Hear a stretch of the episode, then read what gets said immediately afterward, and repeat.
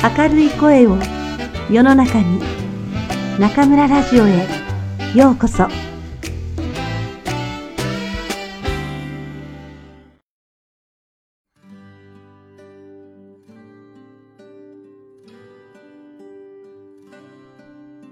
ラブレター岩井俊二。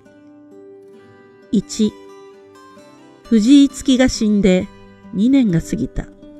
そして3月3日の三回忌、ひな祭りのその日、神戸には珍しく雪が降った。高台にある共同墓地も、雪の中に埋もれ、喪服の黒にもまだらな白がまとわりついた。ひろこは空を見上げた。色のない空から、とめどなく降る白い雪は素直に美しかった。雪山で死んだ彼が最後に見た空もきっとこんな風だったのだろうか。あの子が降らせているみたいね。そう言ったのは、いつきの母の安代だった。本来なら、ひろこの母になっている人だった。昇降の順番が回ってきた。墓前で手を合わせ、改めて彼と向き合ったひろこは、妙に穏やかな気持ちでいる自分に、我ながら驚いた。歳月というのは、こういうことなのか。そう思うと、ひろこはちょっと複雑な心境だった。白状な女でごめんね。ひろこの立てた線香は、つかの間、薄い煙をくゆらせていたが、一粒の雪が先端に触れて、その火を消した。それが彼のいたずらのように、ひろこには見えた。胸が詰まった。昇降が済むまでの間、ひな祭りにちなんで、熱い甘酒が振る舞われた。参列者たちも急に賑やかになり、湯飲みで暖を取りながら、それぞれつまらない世間話に花を咲かせ始めた。そのほとんどが、五木の親族である。そして、五木について十分な記憶を持ち合わせていない連中でもあった。彼の墓を前にしていながら、彼の話題は皆無に近かった。無口でどちらかといえばとっつきにくい彼の人となりを思えば無理もないことなのだろう。彼らにすればその程度しか話題のない個人であった。わしは甘いのがダメなんや。辛いのはないんか？辛口の酒。わしもそっちがええな男連中のわがままなリクエストに、五木の父の聖一が答え、安代を呼びつけた。安代、お前あれ持ってこいや。菊正なんかあったやろ。今？どうせ後で好きなだけ飲めるじゃない。いいからいいから、供養供養。不機嫌そうな顔をして、安代は菊正を取りに走った。こうして雪の中で早々と宴会が始まると、菊正一本では足りなくなり、次々に運ばれてくる一升瓶が雪の上に並んだ。ひろこさん。不意に声をかけてきたのは、五木の山の後輩たちであった。さっきから隅の方で気まずそうに固まっていたのは、ひろこも気づいていた。しかし、五木の本来の仲間、彼と一緒に山に登り、彼を置き去りにして下山した肝心のパーティーのメンバーたちの姿は見えなかった。先輩たち、今日は自宅謹慎ですわ。みんな未だに罪の意識ですよ。秋葉さんなんかあれから一回も山に登っとらんもん。秋葉というのは、五木の一番の親友である。そして、あの最後の登山のリーダーでもあった。崖下に落ちた五木を見捨てる決断をしたのも彼だった。葬儀の日、秋葉とパーティーの仲間は、五木の親族から参列を拒否された。あの時は、誰もが感情的になっていた。山の来てらんぞ山の上でしか通用せんのや親族の一人が秋葉たちをそう罵ったのを、ひろこは今でも忘れない。言った当人は、果たして覚えているのだろうか。今そこで酒を食らって、馬鹿騒ぎしている連中の中にいるはずだった。みんな来てくれればよかったのに、いや、後輩たちは言葉を濁して顔を見合わせた。そして一人がこっそり教えてくれた。ほんと言うとね、先輩たち今夜こっそり墓参りに来る計画みたいですよ。法要が終わると、次は料亭の宴会が待っていた。そうなると、雪の下に甘んじる忍耐力も一気に失せ、みんな急に寒がりながら、足早に駐車場へ駆け下りていった。ひろこも誘われたが辞退した。車にエンジンをかけたところに、聖一がやってきて窓を叩いた。ひろこちゃん、すまんけど帰りにこいつ、うちの前に落っことしてってくれ。見ると安代は、こめかみを押さえて辛そうにしている。どうしたんですか？なんや急に頭痛いなんか言い出したもんやから。聖一はドアを開けて安代を後部座席に押し込んだ。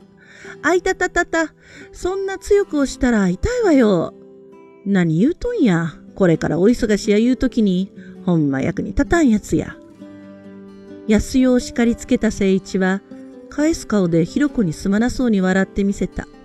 その聖一の背中に、酔っ払った親族の一人が絡んできた。春尾さん、もう酔っ払ったんか。いや、と手を振る男の足は、すでにもつれていた。男は車の中にいるひろこを見つけると、窓から頭を突っ込んできた。酒の匂いが車内に充満した。お？ひろこさんでしたっけ？こら聖一が慌てて男を車から引き剥がした。連行されながら男はろれつの回らない舌で歌を歌った。娘さんよく聞けよ。山男にゃ惚れるなよ。バカ聖一は男の頭を叩きながらひろこに堪忍やで、と頭を下げた。慣れない雪道をゆるゆると滑りながら、ひろこの車は共同墓地を後にした。お父さんも大変ですね。ううん、大変な顔をしてるだけ。ミラー越しに安代を見ると、頭痛はどこに行ったのか、ケロッとした顔で座っていた。今日だってこれから一晩中どんちゃん騒ぎよ。それが楽しみなのよ、結局。でも、あんまり嬉しそうにしていると、体裁悪いもんだから、ああやって忙しそうに振る舞ってるだけなのよ。みんなもそう。くよくよって言って、ただお酒飲みたいだけなんだから、あの人たちは。お母さん、頭は？え？仮病ですか？ひろこはミラー越しに含み笑いを浮かべた。何よ？いえ、なあにひろこさん。みんないろいろ企むもんだなって。みんな？みんなって？秋葉さんたち。秋葉さんたちがどうかしたの？何か企んでるんですって。何をしかし、ひろこはその先を曖昧な笑顔で濁してしまった。車は須磨にある藤井家に着いた。安代にせがまれてひろこは門をくぐった。家の中はやけに薄暗い気がした。何か見えない影が差してる。そんな印象だった。今には人形の飾られていないひな壇があった。白木の箱がそばに積み上げられていて、蓋を開けてみると、お代理様が顔を出した。お茶を運んできた安代は、決まり悪そうに言い訳した。途中までやったんだけどね。今日の準備もあったりして挫折しちゃったの。それから二人は改めてひな人形を飾った。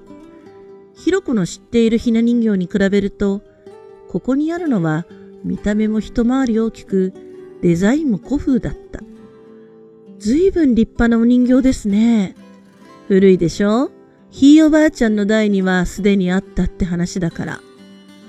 安代の話によれば、この人形たちは嫁入りのたびに家から家へと巡り受け継がれてきたのだという。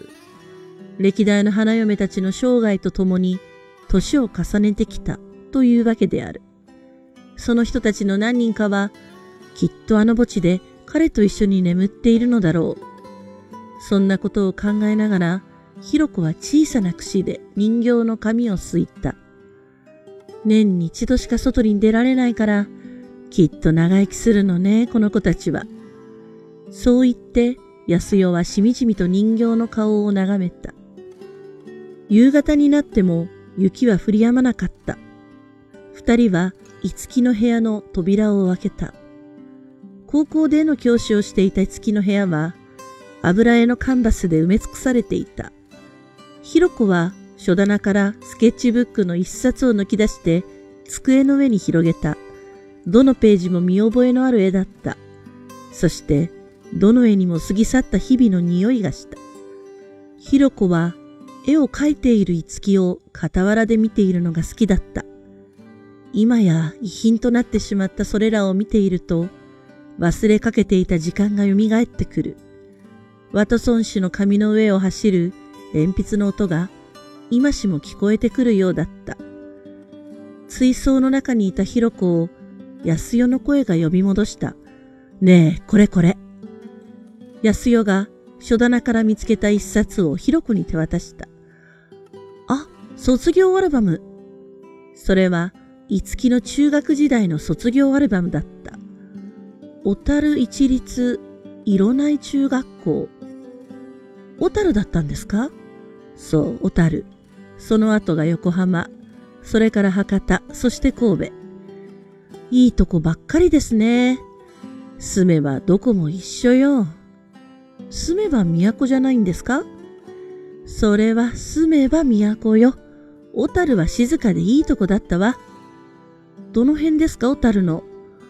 どこだったかな？でももうないのよ。国道かなんかの下敷きになっちゃって。そうですか？あ、いた。ページをめくっているうちに、ひろこは中学時代の彼を見つけた。クラスの集合写真から外れたところに一人だけまるで囲われて宙に浮かんでいるのが彼だった。その風貌は、ひろこの知る彼と少しも変わっていなかった。転校しちゃったのよ、卒業前に。でも、全然変わらないですね。そう？安代がアルバムを覗き込んだ。なんか今になってみると不吉な写真ね。それから二人は集合写真の中学生たちの顔を追いかけて遊んだ。安代は学生服の少年たち相手にいい年して、この子かわいい、好みだわ、などと言って、ひろこを笑わせた。初恋の相手なんかもいたりして、安代はそう言いながら女子の顔を指で折った。そして一人の女子を指した。あら、この子、ひろこさんに似てない？え？ひょっとして初恋の相手？この子ですか？初恋の人の面影を追いかけるって言うでしょ男の人って。そうなんですか？そうよ。ひろこはアルバムに顔を近づけて目を凝らしたが、どこが似ているのかよくわからなかった。ひろこは他にも写真がないかとページをめくった。いつきさん、クラブは何だったんですか？陸上部。ひろこは陸上部の写真を探した。あったあった。それは短距離走の写真だった。いつきがつまずいて転びかけた瞬間にシャッターが切られていた。ちょっと情けない写真だった。決定的瞬間ってやつですね。写真の下にコメントが入っていて、藤井のラストランと書いてあった。本人には気の毒だが、ひろこはおかしくて思わずくすっと笑った。キッチンからお湯の沸く音がして安代が立ち上がった。ケーキ食べる？あ、いえ、小虫の輪の。あ、じゃあ。安代が部屋を出て行っても、ひろこはアルバムに釘付けになったままだった。どこに写っているかもわからない彼を1ページ1ページ丹念に探した。最後のページの名簿ですら見逃さなかった。ひろこは彼の名前を指で折った。藤井月、藤井月。そして指先がその名前を捉えたとき、ひろこの中で奇妙な企みがひらめいた。ひろこは彼の机からペンを拝借し、手のひらにかざしたが、ふと思い直して、袖をまくり上げると、白い腕の上にその住所を書き写した。小樽市銭箱2丁目24番地。ケーキと紅茶を抱えて安代が入ってきた時には、ひろこの白い左腕はすでにカーディガンの下に隠れていた。何企んでるの？安代の一声に、ひろこはドキリとした。は？秋葉さんたち何か企んでるんでしょ？え、ああ、今夜夜襲をかけるんですって。夜襲？夜こっそりお墓参りするんですって。へえ、そう。安代は驚きながらも、どこか嬉しそうだった。それじゃああの子も今夜は眠れないわね。その夜、秋葉たちがおそらく自分の企みを観光している頃、ひろこは五木に宛てて手紙を書いた。宛先は例の左腕の住所であった。もし安代の言う通り、国道の下敷きになっているのだとしたら、決して届かないはずである。どこにも届くはずのない手紙。どこにも届かないから意味があった。この世にはいない彼に宛てて書いた手紙なのだから。背景、藤井月様。お元気ですか？私は元気です。渡辺博子。手紙の文面はこれだけだった。散々考えて何枚も便箋を丸めた末に書いた手紙がこれだけというのは我ながらおかしかったが、その短さが潔くて、ひろこは気に入った。きっと彼も気に入ってくれるだろう。ひろこはその手紙を夜のうちに近所のポストに投函した。風変わりな少量流しは、ポストの底でカサと小さな音を立てて、あっけなく終わった。これが藤井月の命日のひろこなりの企みだった。闇かけの雪はまだちらちらと夜空を舞っていた。